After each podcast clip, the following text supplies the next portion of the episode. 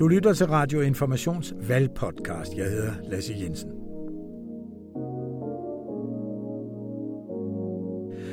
Du kan høre os hver uge indtil valget den 5. juni. Du kan lytte til en podcast, hvor vi kigger på valgkampen set fra Dagbladet Informationsredaktion, som i valgets anledning ikke kun ligger i det centrale København, men er udvidet med en valgredaktion i Sønderjylland, hvorfra dagens første indslag sendes. Du skal også møde vores faste anmelder, kulturjournalist Lone Nikolajsen, der anmelder partilederdebatterne, som om det var underholdning. Klimajournalist Jørgen Sten Nielsen fortæller om det tema, der ser ud til at blive varmt i den her valgkamp, nemlig den grønne omstilling og klimaet, for det står højt på dagsordenen, og det har altid stået højt på hans dagsorden. Indlandsredaktør Anton Geist og journalist Mette Line Thorup taler om valgkampens temaer, og chefredaktør Rune Lykkeberg kigger også forbi. Til sidst en kommentar. I 14 år sluttede jeg mennesker og medier på P1 med et afsluttende falderæb. Nu gør jeg det igen her. Journalisterne Sebastian Abrahamsen og Laura Friis Vang og fotograf Peter Nygaard Christensen har indtaget Sønderjylland for at dække valget der. De har sendt os nogle lydbreve, som Frederikke Amalie Dam har redigeret sammen. Først skulle redaktionen lige finde frem til, hvor de skulle arbejde. Vi skal snart til venstre heroppe. Jeg glæder mig til, at vi når til det punkt, hvor vi sådan kan finde rundt uden GPS. Det tror jeg ikke kommer til at ske. Så er det Oh. Nu har vi lige kørt Dodger ned. Mit hjerte sidder i halsen nu. Nå. Så er vi kommet Ja, ja, på landet. Så er vi i gang, eller ved at have afsluttet vores første dag i Sønderjylland, nærmere bestemt Gram, hvor vi har flyttet en del af redaktionen hen. Ja, vi er lige kommet hjem efter øh, en god lang dag her og sidder hjemme i vores nye øh, hjem, som er et øh, stort gult hus tæt på Gram Slot, som ligger lige ned til åen. Og nu sidder vi lige foran øh, en øl ved pejsen, som vi har fået tændt op i. Mens vi er her i Gram, så øh, har vi fået lov at indrette vores lille redaktion nede i øh, det lokalhistoriske arkiv, som ligger i byens ældste øh, bygning, noget der hedder Baron Vedels hus. Og øh, der tilbragte vi øh, den første del af dagen her, og øh, allerede på vej derned faldt vi over øh, en fyr, som vi godt kunne tænke os at tale med. Det var en, der hed Bjarne, som stod og var i gang med at lægge noget asfalt på vejen. Ja, men inden det, så fik vi øh, etableret os godt i, øh, i vores nye redaktionslokaler. Mm. Øhm, og fik også hils på nogle af de mange borgere i Gram, som er engageret i Lokalhistorisk Arkiv. Men det var også tydeligt for os at mærke, at de synes, at øh, det var sjovt, at der kom journalister til byen, og de havde mange ting på hjertet, og Mhm. ting, som de synes kunne være interessante for os at skrive om. Historierne falder ned i skødet på os nærmest, øh, efter vi kommer ned. Og en del af meningen med, at vi er her, det er jo også at prøve at tage nogle af de ting, som er på den, øh, den nationale dagsorden under va- valgkampen, og så øh, tage det med til Gram og skrive om det ud fra et eller andet lokalt perspektiv. Men måske skal vi lige hurtigt nævne, hvorfor vi overhovedet har valgt at tage til Gram. Mm. Øhm, og valgt lige præcis. Øh, en ting er at sige Sønderjylland, men hvorfor så lige bosætte sig i Gram? Og i første omgang var det jo fordi, vi tænkte, at det er relevant at dække valgkampen fra et andet sted i Danmark, end der, hvor vi jo normalt er, som er København. Og prøve at se øh, verden og politik fra et, fra et andet sted, end, end vi plejer. Og så var det jo helt klart ved forrige valg i 2015, Sønderjylland, som, øh, som var noget, alle talte om, fordi at øh, Dansk Folkeparti fik øh, så godt et Mm. øh, resultat. Ja, det var fuldstændig jordskredsvalg jo, øh, i Sønderjylland. Det var jo nogle steder op mod hver tredje vælger i mange steder i Sønderjylland, der stemte på Dansk Folkeparti. Og det kom bag på ret mange, og det var især mange utilfredse venstrevælgere, som var gået over til Dansk Folkeparti øh, her i Sønderjylland. Så det var også for at se, altså nu Dansk Folkeparti står i en lidt anden situation i år, så det, det bliver spændende at se, øh, om, øh, om de kan gentage succesen hernede, eller om der er nogen, der, må, der går til øh, Nye Borgerlige eller Socialdemokratiet og nogle af de andre partier. Øh, og vi følger også nogle kandidater her for at se, hvordan det går med deres valgkamp. Øh, det er Jesper Petersen fra Socialdemokratiet, og så øh, en, der hedder Torbjørn Fristed fra Dansk Folkeparti. Øh, og det mødtes vi også med i dag. Og så kan man jo også sige, at øh, hvis vi lige skal sætte nogle ord på Gram, så er det jo en by, hvor der bor omkring 3.000 indbyggere. Øhm, og indtil 2006 var det en kommuneby, øh, som altså ligger her midt inde i Sønderjylland, cirka hvad er der, en halv time til Ribe og en halv time til Haderslev. Ja. øh, som på hver side af, af den. Af, Ja, det ligger lige som en smørhul. i Ja. Øh, men det, der så skete i 2006, var, at øh, byen blev lagt sammen med Haderslev Kommune, som jo så ligger øh, en halv time væk, og som, som Torbjørn Fristed fra Dansk Folkeparti, den lokale folketingskandidat, og sagde i dag, så er det jo let at komme til at øh, føle, at man er i udkanten af udkanten. Og, og det tror jeg måske er, at meget godt øh, sådan et billede på, hvordan man kan føle sig, når man bor i Gram, fordi at mange ting øh, er blevet nedlagt og blevet flyttet. Kommunekontoret er lukket ned, og busruter er nedlagt, og den øh, erhvervsskolen er væk. Og der er sådan nogle ting, der gør, at, at den på en eller anden måde gradvist er blevet drænet lidt for det liv, der var engang. Mm. Man kan sige, at Gram er et meget godt eksempel på en tendens, som, øh, som gør sig gældende i mange små byer de her år. Som, altså de her små byer ligesom lider under den centralisering, der finder sted, og man måske kan føle, at man er lidt ladt i stikken her øh, ude i provinsen. Så det er også noget, vi håber at få skildret på en eller anden måde. Øh, den oplevelse af at være langt fra Christiansborg, måske, Mm. øh, og ladt lidt i stikken i forhold til de politiske beslutninger, der bliver truffet.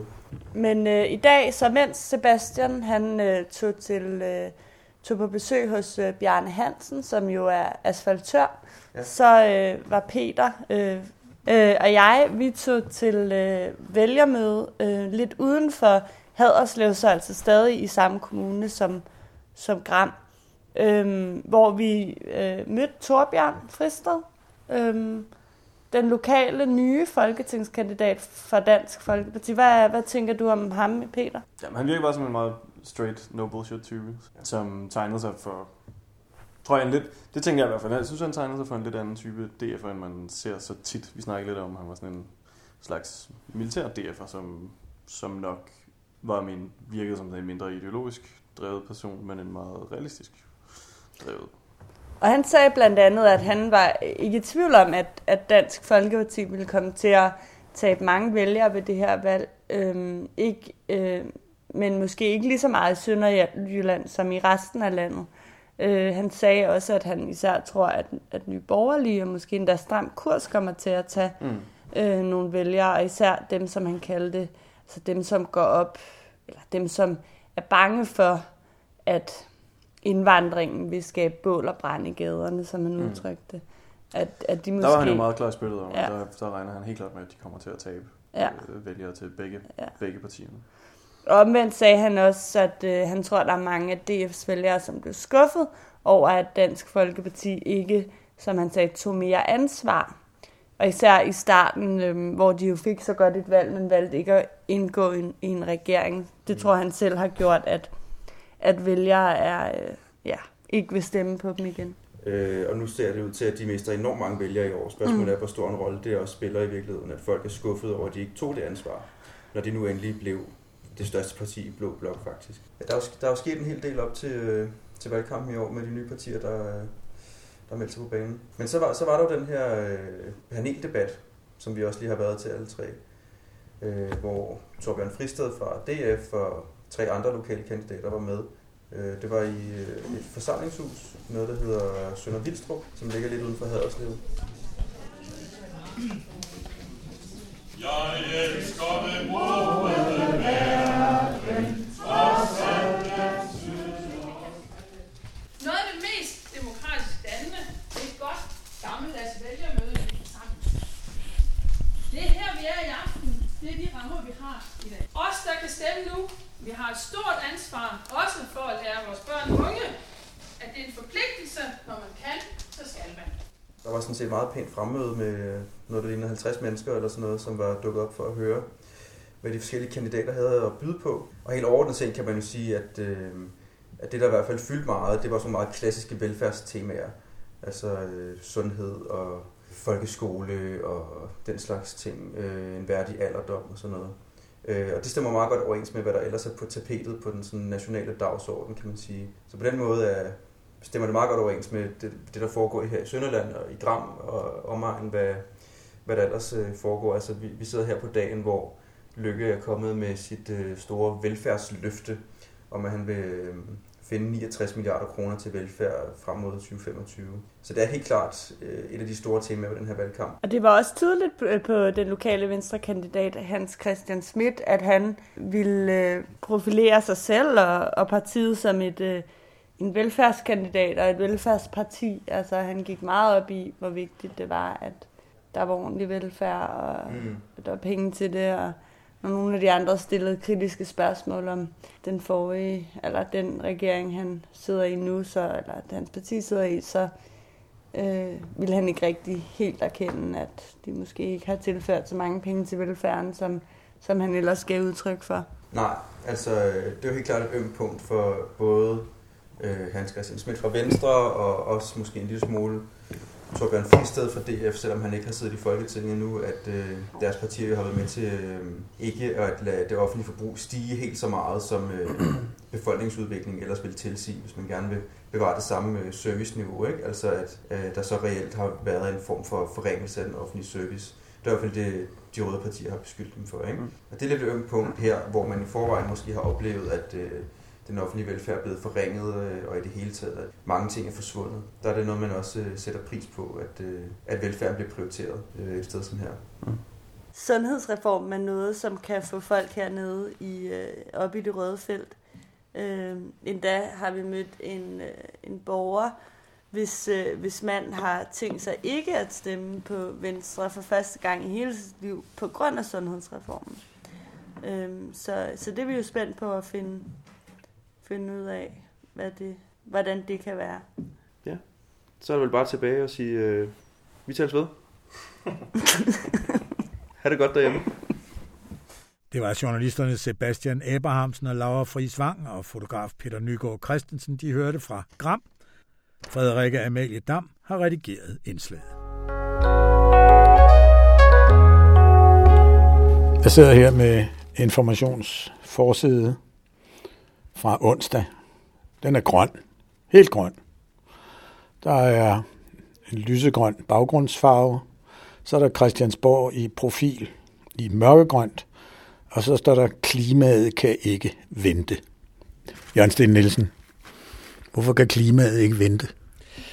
Jamen, den forside er jo bare vores måde at sige det på, som, som for eksempel FN's klimapanel har sagt højt og tydeligt siden øh, sidste efterår, at hvis ikke vi handler rigtig, rigtig hurtigt og meget radikalt og grundlæggende, så kommer vi for sent til at, at respektere de her grænser, som er med i Paris-aftalen om klimaet.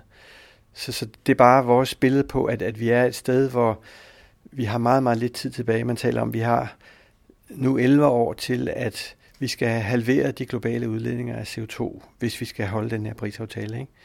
Det der, det der er usædvanligt øh, set sådan med et helt traditionelt journalistisk avissynspunkt, det er, her tager information stilling til et af de store emner i valgkampen. Men det er jo lige præcis fordi, at det her er en meget usædvanlig situation. Jeg, jeg har ikke før oplevet, at samfundet står i sådan nogle, hvad skal vi sige, eksistentielle dilemmaer, hvor, hvor hvis ikke vi fuldstændig transformerer vores udviklingsmodel eller vores økonomi, jamen så sker der meget grimme ting. Øh, man skal vel tilbage til sådan en verdenskrigssituationer for ligesom at, at stå i samme dilemma omkring hele vores selvforståelse og vores model. Ikke? Og det er vi nu, øh, og det er der mange, der har fået øje på, og det er derfor, det også præger valgkampen, i hvert fald valgkampens start. Ja, fordi det vil jeg godt høre din mening om, fordi der har været diskussion om, hvor højt oppe på dagsordenen klimaet står i valgkampen. Der er ingen tvivl om, at det er kommet meget højere op. Men øh, tror du, og nogen siger jo, at det er på toppen, altså at det er det vigtigste emne for rigtig mange danskere. Tror du, det kan blive ved med at blive der, eller vil der være andre, skal vi sige, mere politiske udlændingepolitik eller andre ting, som på et eller andet tidspunkt igen, havde jeg sagt, kan få klimaet til at vige pladsen? Altså i virkeligheden tror jeg, at det i meget høj grad er mediernes ansvar. Øhm, så, som du sådan antyder, så er der jo meningsmålinger både herhjemme og også på europæisk plan. Vi skal også have et EU-valg, som, som nogle af dem siger, at klimaet står simpelthen øverst for, for den brede befolkning og øh, i nogle undersøgelser for de unge især allerøverst, som, som det man går op i. Ikke? Øhm, og, og det har medierne også reflekteret, og det bliver også reflekteret i de to første øh, partilederdebatter, vi har haft. Øh, spørgsmålet er, om medierne kan holde sig fra ligesom at falde over et eller andet drama mellem to partier eller to blokke, som de så kører op, og som politikerne så føler sig presset på at stige på, om udlændinge eller pensionsreform, eller hvad ved jeg, som også er vigtige, men, men som altså ikke nu, tror jeg, er nummer et i vælgernes bevidsthed.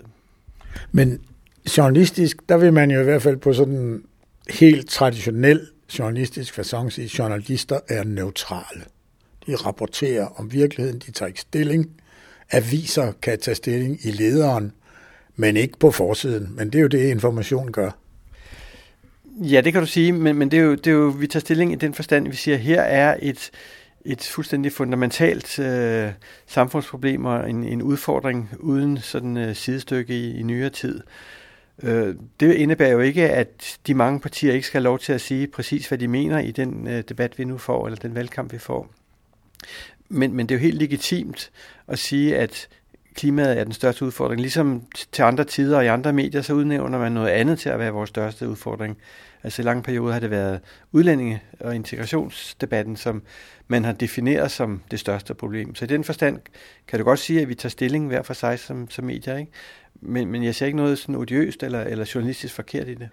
Jørgen, du har, du har jo konsekvent skrevet om klima. Du er ovenkøbet også tidligere chefredaktør, det er mange år siden. Men du har skrevet om klima i mere end 30 år. Hvad er det for en forandring, du har kunne se?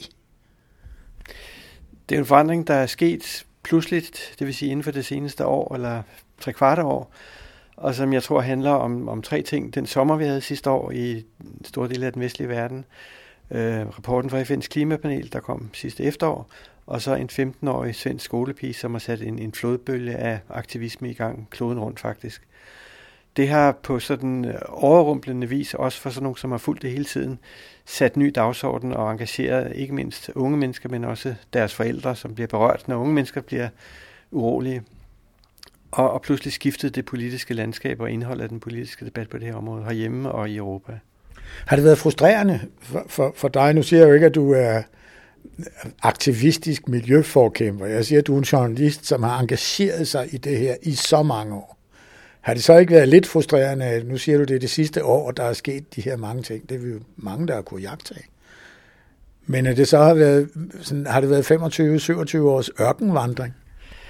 Sådan har jeg ikke oplevet det. Øhm, jeg synes jo hele tiden, at der er sket dramatiske ting, også øh, udviklinger, fremskridt, øh, landvindinger kan man sige, for, for i klimakampen. Ikke?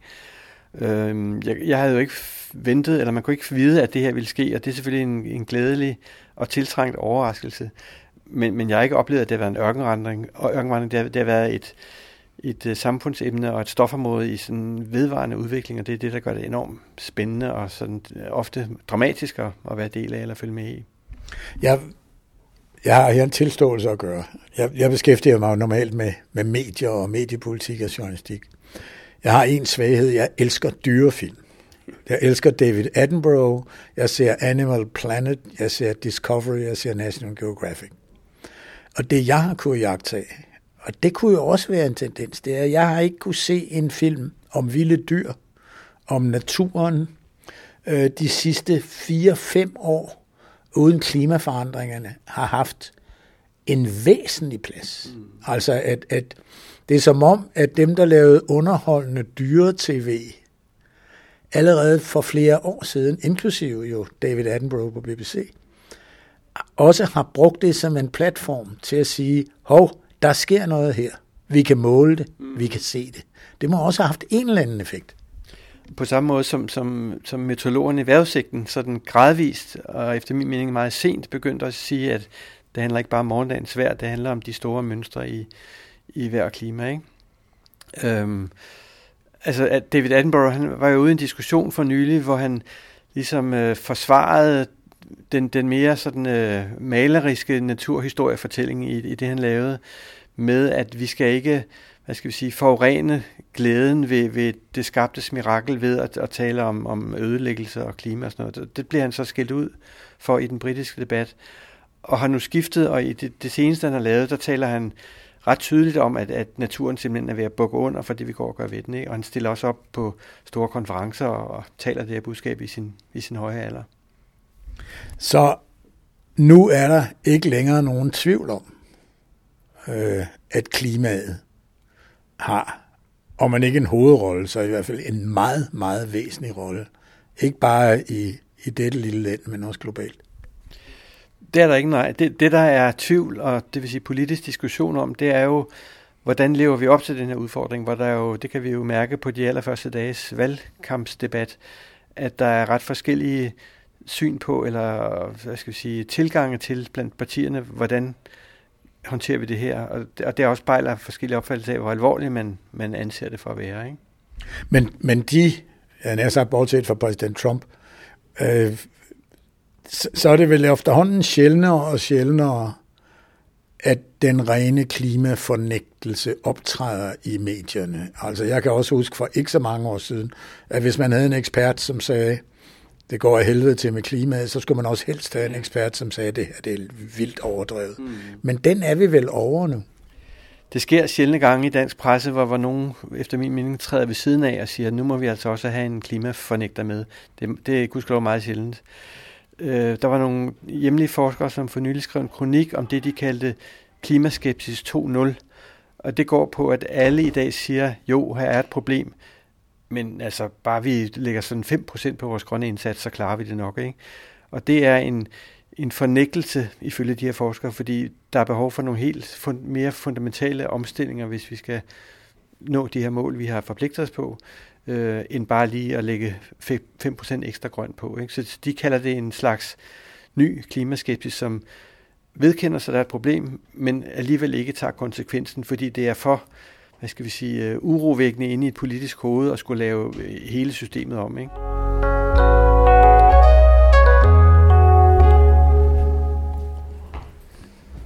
Hvis man troede, at et bladhus sidrer af aktivitet, når der er valgkamp, så skal man ikke gå ret langt her i Informationsbladhus i Sankt Anne Passage i København, for at finde et sted, hvor der er helt stille.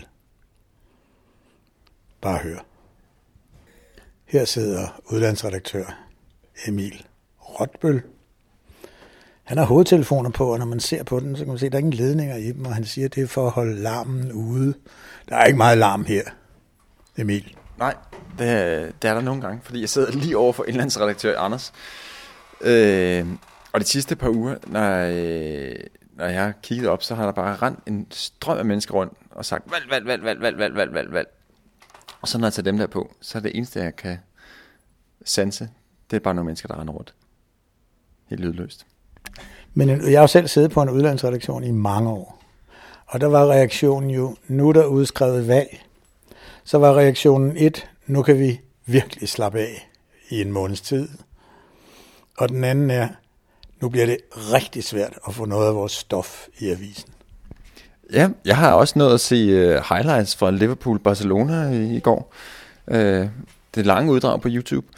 Uh, og så har jeg brugt min tid på at prøve at finde ud af, hvordan vi skal få plads til alle de ting, vi havde planlagt. Fordi vi har jo faktisk nogle ret store satsninger i gang stadigvæk på øh, Europaparlamentsvalg og på det indiske valg, som jo er væsentligt større end det danske valg, hvis jeg selv skal sige det. Ja, fordi der, der sker jo noget på en redaktion, og nu det er jo ikke kun på information. Men der sker jo det, at lige pludselig, og man skal i hvert fald bare følge TV2 News for tiden, at så eksisterer der ikke andet i verden end en dansk valgkamp. Nej, og det er jo, altså, alt andet lige er det jo stadig super interessant, hvad der skal ske på det europæiske plan. Men jeg skulle kæmpe lidt for at få en artikel i avisen i morgen om, hvorvidt Merkel skal have en eller anden toppost i EU. Altså, det er jo også, det er stadig væsentligt, ikke? Har, har, vi, har vi allerede nu, og, og, og vi taler sammen her onsdag sen eftermiddag, men har vi fuldstændig glemt, at der så også er valg til EU-parlamentet den 26. maj? Nej, vi har, vi har ikke glemt det, og indlandsredaktionen kommer faktisk også til at lave noget på det. Så det, det er, at vi prioriterer det stadigvæk. Men altså, rent praktisk er det jo svært at få plads til, til det hele på én gang. Altså, jeg havde, jeg havde virkelig håbet, at uh, Lars Løkke havde ventet til efter EP-valget. Det havde gjort mit liv meget nemmere.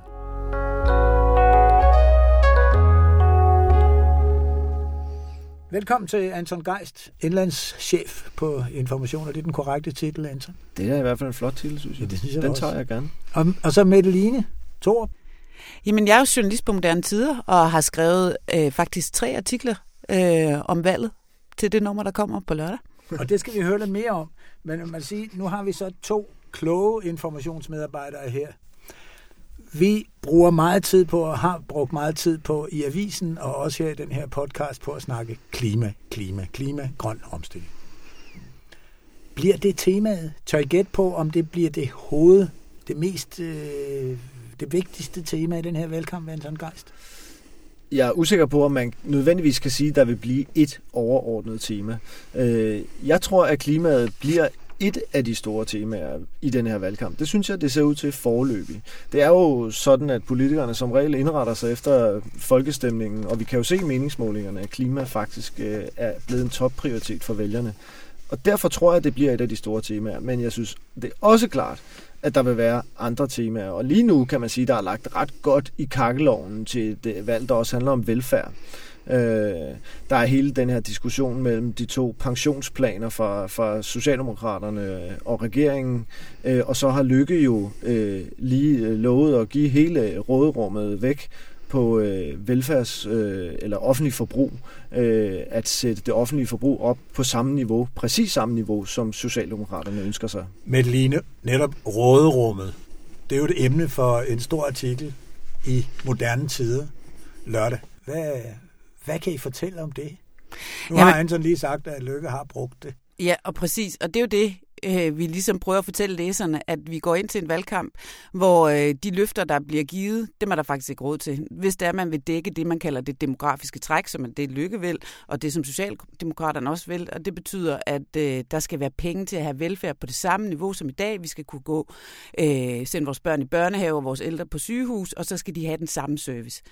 Hvis man har, øh, vil det, så er der faktisk stort set ikke flere penge til resten af, af det, som øh, hvad hedder det, man måtte love i den her valgkamp. For eksempel grøn omstilling, eller mere forsvar, eller hvad man nu kunne finde på. Meline, du har sammen med din kollega Mathias Sindberg været ude på Nørrebro på reportage.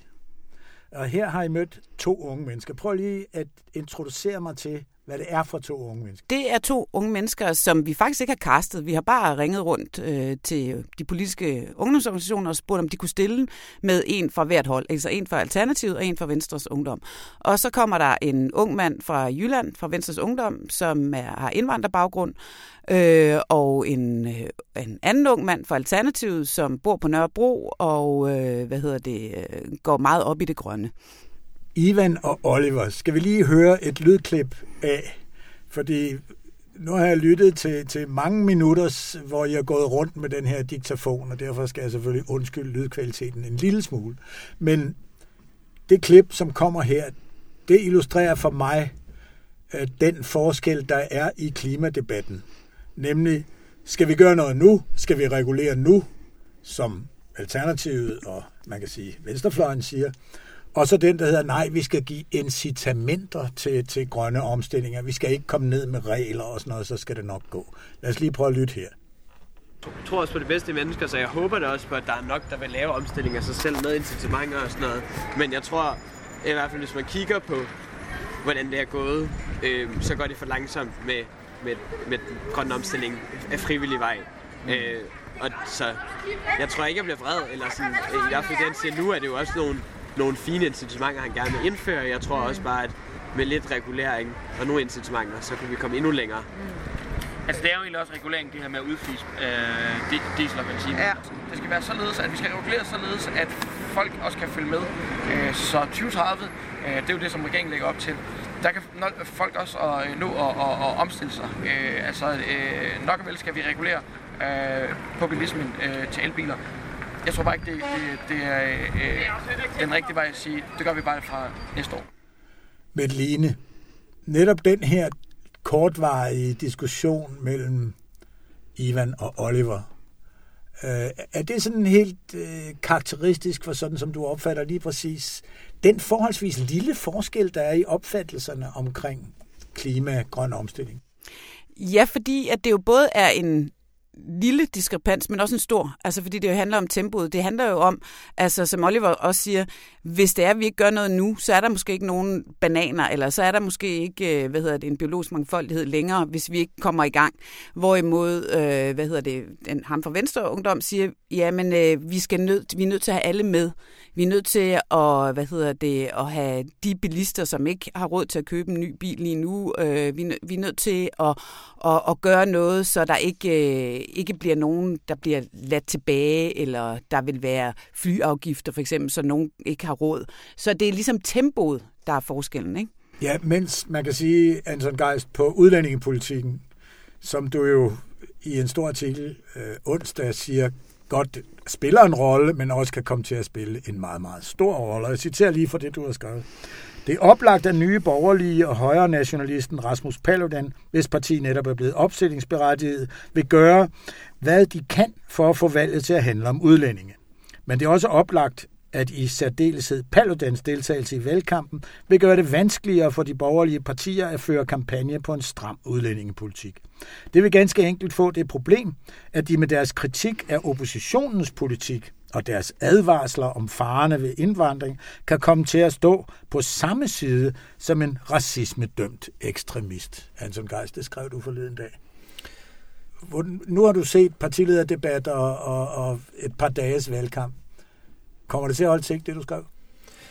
Jeg forsøger i den tekst at lade det stå som et åbent spørgsmål, men jeg mener sådan set, at partilederdebatterne indtil videre meget godt øh, illustrerer den pointe, jeg har forsøgt at komme med her. Øh, og det gør de, fordi man kan se, at et parti som Venstre i virkeligheden ikke bruger sådan en partilederdebat i ret høj grad til at køre på med den hårde udlændingepolitik. Det er ikke sådan, at Venstre er meget aggressiv på udlændingepolitikken i sådan en debat, sådan som vi har set det øh, ved tidligere valg.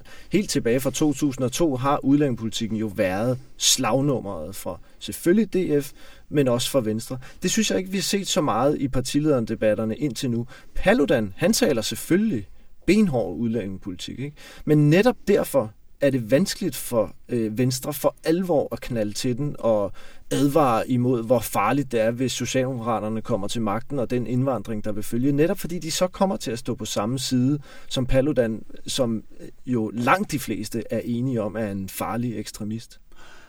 Anton Geist, øh, tror du, det vil lykkes? Altså, jeg ved godt, nu skal vi passe på med alle de her spådomme og mm. procesanalyser.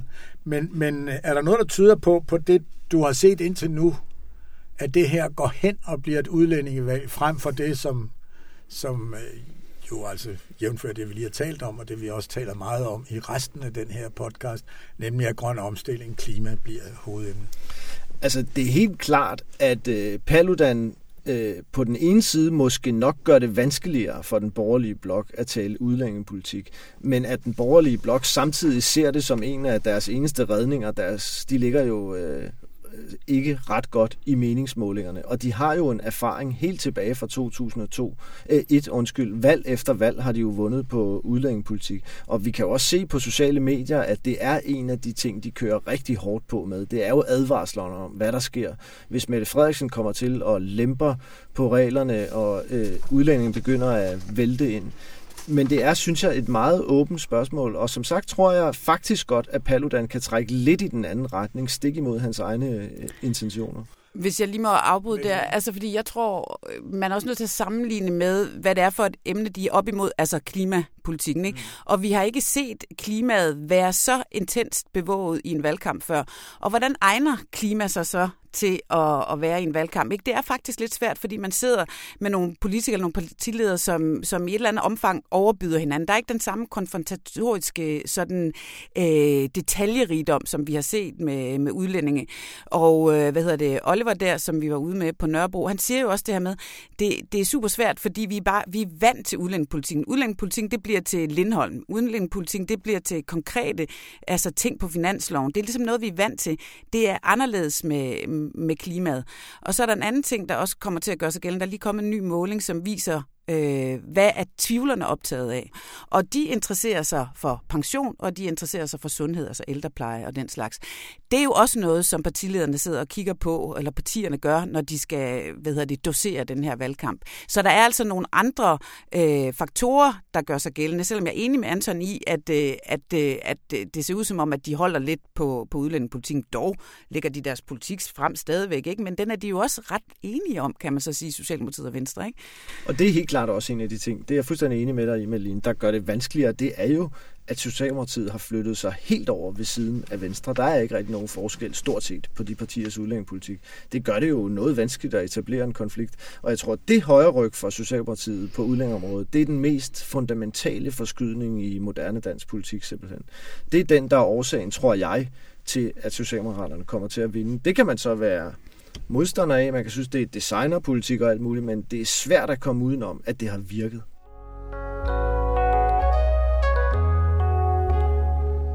Fra torsdag og hver dag, indtil der bliver valg, grundlovsdag, vil Lone Nikolajsen i Information anmelde dele af valget, som kan man sige kunst, eller tv, eller billedkunst, når det er plakater, videoer osv. Og velkommen, Lone Nikolajsen. Du har startet, og du anmelder partilederdebatterne. Hvad synes du? Var det godt fjernsyn?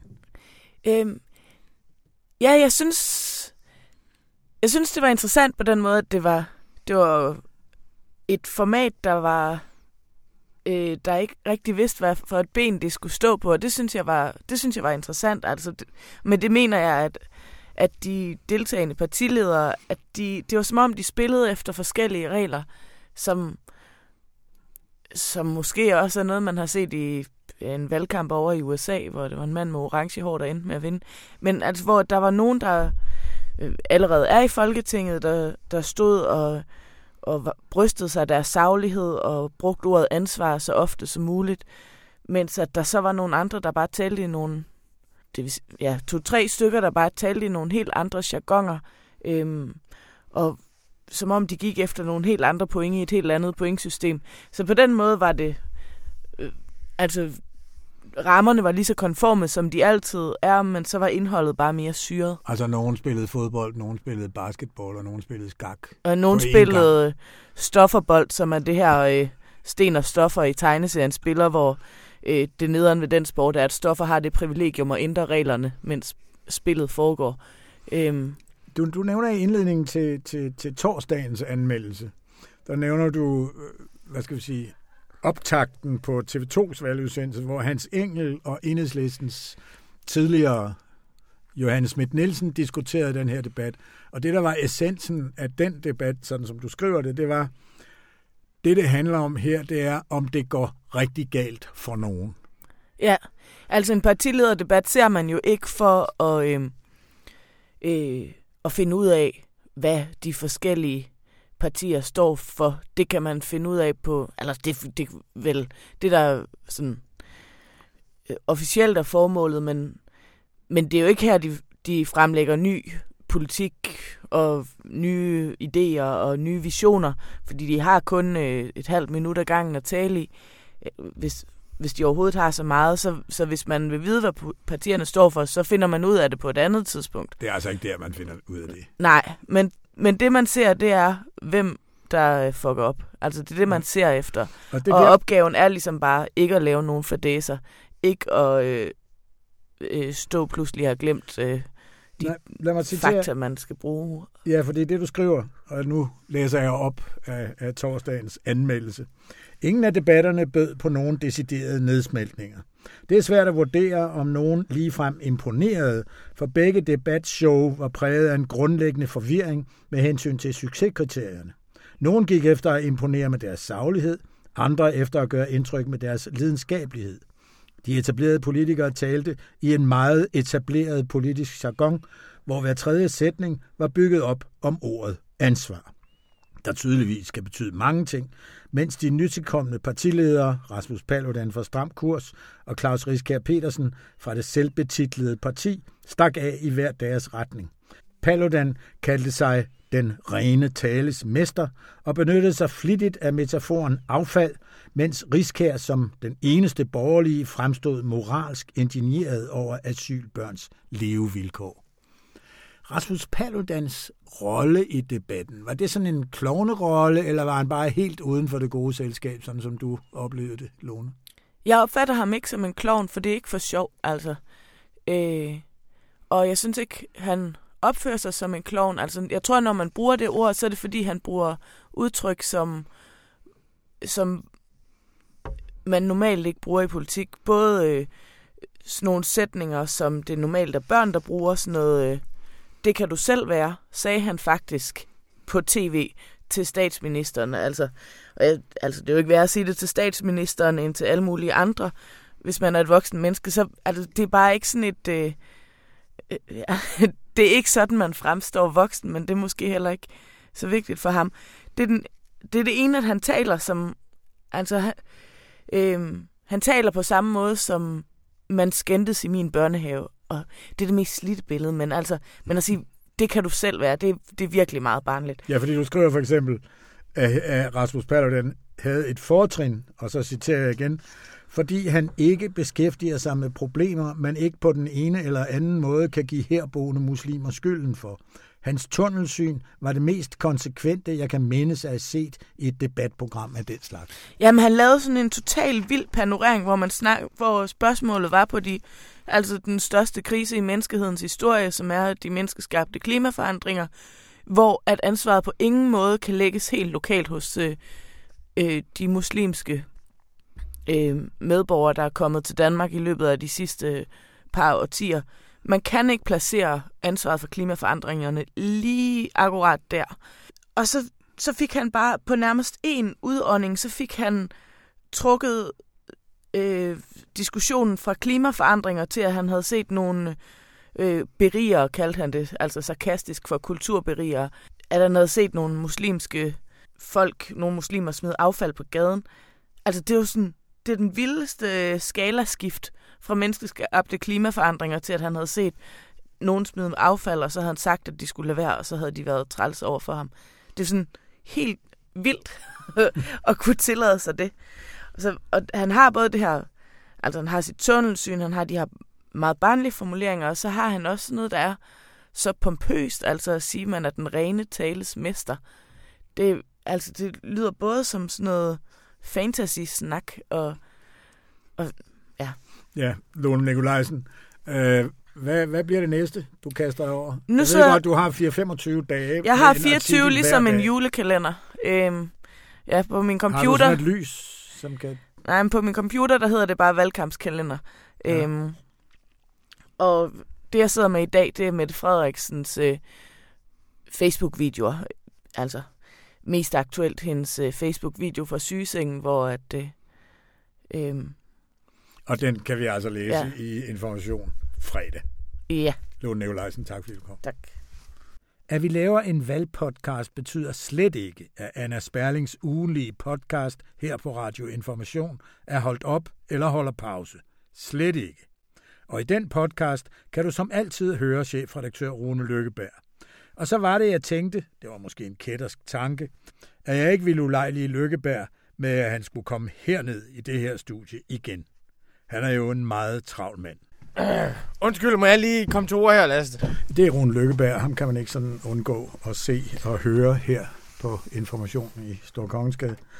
Øh, Rune, når du er her, så har du faktisk her torsdag morgen skrevet et brev til læserne, hvor du øh, opfordrer dem til, eller siger, at informations hovedtema i den her valgkamp er grøn omstilling. Det er jo et tema. Vil det sige, at alt det andet, det, det skal information ikke beskæftige sig med i nævneværdig omfang? Nej, men det vil sige, at for os er det her jo et... Og det er jo ikke bare for os, det er det jo for rigtig mange. Men for os er det her et skæbnevalg, hvor man må sige, al den dynamik, der har været rundt om klimaet, med skoleprotester og erhvervsliv, der råber op. Selv paven har råbt op, og alle de her alarmerende rapporter. Nu skal vi ligesom vise, om både det der råberi, der har været nedefra, og de opfordringer, der har været oppefra, kan vi lave det om til politik? Og det er det vigtigste. Altså, kan vi føre det ind øh, gennem demokratiet og lave nogle løfter om handling, som er klare og radikale og konkrete.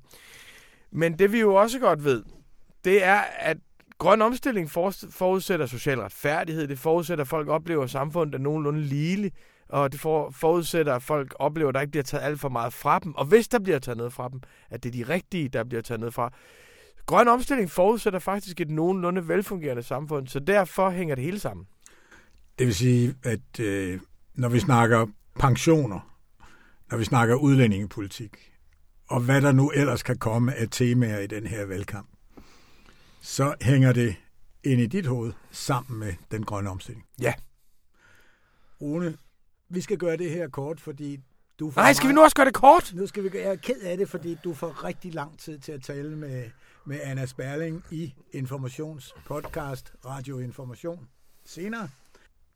Information har ikke opfordret til at stemme på nogen. I dag kan man sige, at det du skriver i dag i, i lederen, det er nærmest en opfordring til at stemme imod Løkke Rasmussen. Men andre aviser, som for eksempel Politiken, de siger, I skal stemme på Mette Frederiksen. Hvor, hvorfor opfordrer information ikke til at stemme på nogen?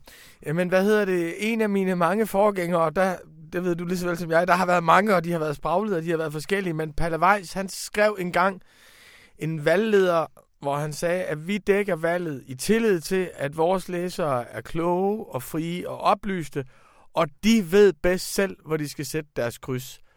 Og sådan tænker jeg egentlig også. Jeg tænker, vi skal ikke fortælle folk, hvad de skal mene. Det, at det der med, at vi er en autoritet, der fortæller folk, hvad de skal mene, det holder ikke. Vi laver avis i tillid til, at folk kan tænke selv. Laver vi en aktivistavis? Ja, det gør vi. Det gør vi, fordi vi vil gerne vise, hvor kampen står. Vi vil gerne sige, at det er her, kampen står, og hvis du er alarmeret over det her, så er det sådan her, du råber op, og vi kommer også til at lave et, øh, altså et, et opråb om en aktivistisk tilføjelse til det danske demokrati næste uge. Så vi laver aktivisme, og det gør vi jo generelt, fordi vi gerne vil være med til at forandre verden. Men vi gør det hele tiden under den forudsætning, vi vil give folk de redskaber, de våben, de skal bruge for selv at gøre det. Det er ikke sådan, så vi fortæller dem, hvordan de skal forandre verden, og så skal de løbe rundt og realisere vores stentavler. Rune Løkkeberg, når man læser din leder i Information i dag torsdag, så lyder det nærmest som om, du opfordrer læserne til at stemme imod Lars Løkke Rasmussen. Den handler om uh, Lars Lykkes lederskab, og den og, og pointen i den leder, den, den leder slutter den lige... Det er fordi Lars Lykke har en fortælling om, at verden brænder, og han er verdens bedste brandmand. Verden er totalt kaotisk, men han kan skabe stabil og ansvarlig ledelse. Og der er det netop, jeg siger, det og det og det har Lykke gjort. Tror han virkelig på, at vi tror på, at han er den leder, som han siger, han er? Når jeg hører Lars Lykke udskrive valget tirsdag kl. 13.15, så siger han jo nærmest, at det her valg handler om mig. Det er ret utroligt, synes jeg, at han udskriver det, som om det er et præsidentvalg og at det bliver til et lederskabsvalg. Fordi alt det, der skaber fundamenter for præsidenter og regeringsledere, det er jo det, der er væk. Altså det parlamentariske grundlag er væk, og det her valg er jo netop ikke et præsidentvalg. Det er et valg i et mangfoldigt og vibrerende demokrati med alle mulige, øh, med alle mulige nye partier. Der kan du sige, hans mulighed er jo at sige, jeg er den store leder i en svær tid, jeg er kaptajnen på skibet, derfor skal I vælge mig. Det er en positiv løsning. Det er en positiv udlægning, det er at sige, Overalt i den vestlige verden har de ikke kunnet danne regeringer eftervalg. Selv stabile demokratier som Sverige og Tyskland. Vil vi ud i det kaos? Nej, det vil vi ikke, så derfor skal vi vælge Lars. Så er der også den negative udlægning, som er, Lars Lykke ved godt, han allerede har tabt, så han bruger den her valgkamp til, punkt 1, skrive sit eget eftermæl som den store leder, punkt 2, og søge et nyt job ude i Europa.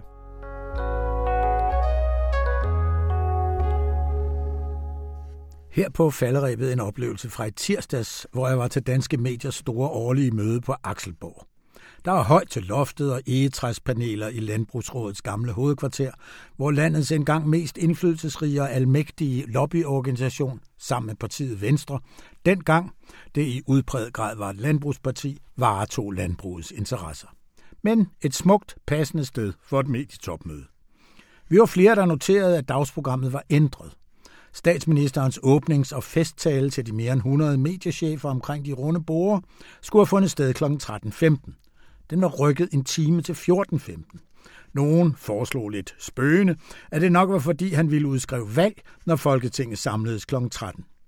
Mange blev dybt bekymrede, fordi det så kunne betyde, at lovforslaget om digital nulmoms for aviser ville blive udsat, måske ændret. Lettelsen var synlig, da sms'erne lidt over kl. 13 meddelte, at nulmomsloven var vedtaget. Det er en velkommen økonomisk hjælp til dagbladenes generelt pressede økonomi. Et par minutter efter lyste snesevis af mobiltelefoner op med en ny sms-meddelelse. Han havde udskrevet valg, efter at nulmomsen var kommet på plads. Overfor mig rejste børsens chefredaktør Bjarne Korydon sig. Det gjorde Informations Rune Lykkeberg, Politikens Christian Jensen og Berlingskes Tom Jensen og DR's nyhedschef Sandy French også. De skulle lige pludselig på arbejde. To minutter efter sms'ede informationsdebatredaktør og bad mig opdatere den medieklumme, som havde ligget klar i nogle dage til dagen efter at Lykke udskrev valg. Hun havde bedt mig reflektere over valgkampjournalistikken og give nogle gode råd. Jeg synes måske, at udtrykket den kommende valgkamp var lidt mærkeligt. Valgkampen har jo allerede raset i flere uger. En valgkamp er i mediemæssig forstand blevet til to sportsbegivenheder. Et ugelangt maratonløb, hvor mellemtiderne, meningsmålingerne, studeres, analyseres og udbasoneres. Det kaldes breaking news. Og så er der også en boksekamp i ringen Lars mod Mette fra det røde og det blå ringhjørne. Man kan håbe, at farven grøn måske også får en chance. Og så er der kandidaterne på kanten af spærregrænsen. De råber højt på en usædvanlig måde. Man kan håbe, at de journalistiske medier har lært af nutiden og den umiddelbare fortid. Venstres valgpressemøde, før valget blev udskrevet, handlede om, hvor forfærdeligt det kunne være blevet, hvis de røde vandt eller havde vundet. Og det afsted kom en regn af kritiske spørgsmål og kritiske kommentarer. Venstre forsøgte også at få udlændingene ind i valgkampen. Talmaterialet blev af medierne gennemgået og kritiseret – Forhåbentlig var det et lille tegn på, at medierne i denne valgkamp, i stedet for at løbe i hælene på politikerne hele tiden i håb om drama, nu vil udsætte kandidaternes udsagn for intensive faktatjek. Og så skal vi huske, hvordan 2015-valgresultatet kom bag på både medier og meningsmålere. Alternativet bragede ind med ni mandater, og Dansk Folkepartis 21,1 procent af stemmerne var 2-3 procent mere end meningsmålingerne havde spået. Hvad skete der lige i Sønderjylland, lød spørgsmålet.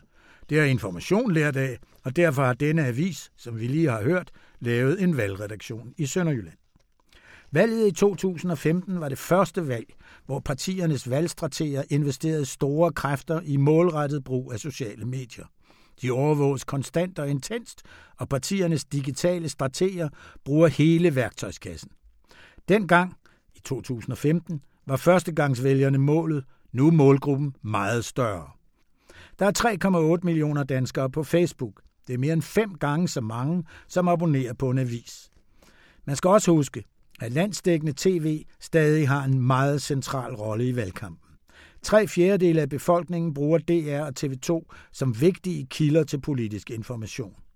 Og her bør tv måske overveje, om tiden er kommet til at skrue ned for statsministerduellerne og huske, at ved sidste valg gik den afgørende vælgervandring væk fra de gamle store partier og hen mod de mindre. I kampen mod de uredigerede, manipulerbare sociale medier og groft manipulerende og partiske webmedier, som for eksempel den korte avis, skal de journalistiske medier bevare og forbedre troværdigheden. Troværdigheden trues, hvis valget gøres til en sportsbegivenhed, hvor vælgerne er passive og umælende tilskuere. Valgkampen afgøres ikke på Christiansborg eller i et tv-studie, så husk lige, at dansk valg afgøres endeligt af ret få vælgere, der flytter sig. Med 13 partier er usikkerheden større end nogensinde. Målinger er kvalificeret gæt. De bør omgås med yderste varsomhed og stor skepsis. Brug hellere mange ressourcer derude på de journalistiske redaktioner på at overvåge de sociale medier. Det er måske her, valget bliver afgjort. Jeg hedder Lasse Jensen, og det var slut på Informationsvalg podcast. Vi kommer igen i næste uge og bliver ved, indtil valget er overstået den 5. juni. Tak for i dag.